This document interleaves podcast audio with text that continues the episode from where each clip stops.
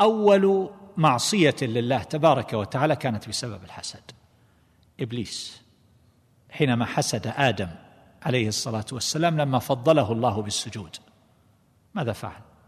أبى وامتنع حتى استحق اللعن والطرد من رحمة الله ثم كاد آدم عليه السلام حتى أكل من الشجرة فأخرجه الله من الجنة. كل هذا كان بسبب الحسد. وأول جريمة وقعت على وجه الأرض كانت بسبب الحسد وهي قتل أحد ابني آدم لأخيه. إذ قربا قربانا فتقبل من أحدهما ولم يتقبل من الآخر قال لاقتلنك الحسد حتى في قبول الأعمال حتى في الطاعات حتى في القرب من الله عز وجل.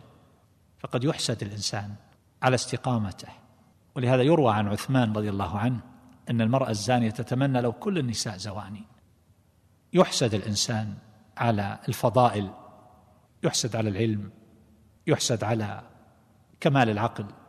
ولهذا جميع الحكماء حينما تنظر في كلامهم يقولون العاقل لا يظهر عقله لكن الناس سيدركون ولا بد. لكن العاقل لا يظهر عقله.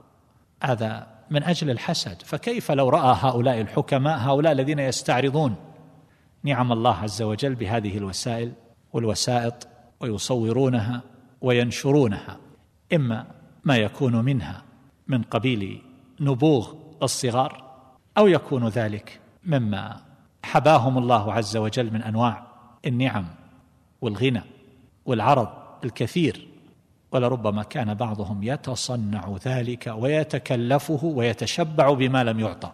صلى الله العافيه يعني ليس ذلك له ويصور في أماكن ليست له على أن هذه مساكنه وأنها دوره ويصور لربما على موائد غيره على أنها موائده وعلى أثاث غيره على أن ذلك من أثاثه ولربما أكياس فارغة لربما ماركات عالمية كما يقال على أنها من مشترياته أو مشترياتها أو نحو ذلك.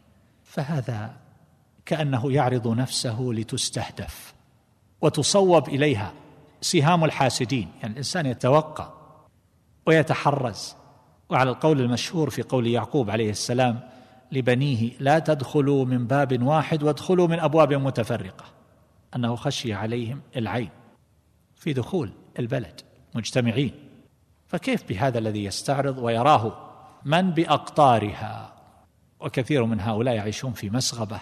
وجوع وحاجة وفقر لا يجدون شيئا يواري سوءاتهم هذا التمني هو بسبب هذا التفضيل لكنه لربما يكون ملتبسا بالحسد إذ إن ذلك يحرك النفس وإذا تحركت النفس وتطلعت إلى فضائل الآخرين فإنها تتكيف أحيانا. بكيفية غيبية يتسلل منها من مراقها. والله أعلم.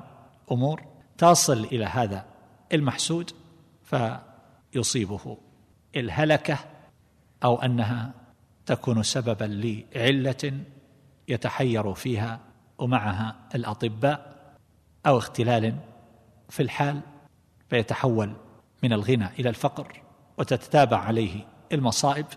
إلى غير ذلك. فكم انتهبت من الأموال وكم أزهقت من الأرواح وكم قطعت من الأرحام وكم ضيعت من الحقوق بسبب الحسد. الحسد في التنافس على الدنيا المال النساء السلطة أو غير ذلك. كما هو مسطور في التاريخ ومعلوم لا يخفى.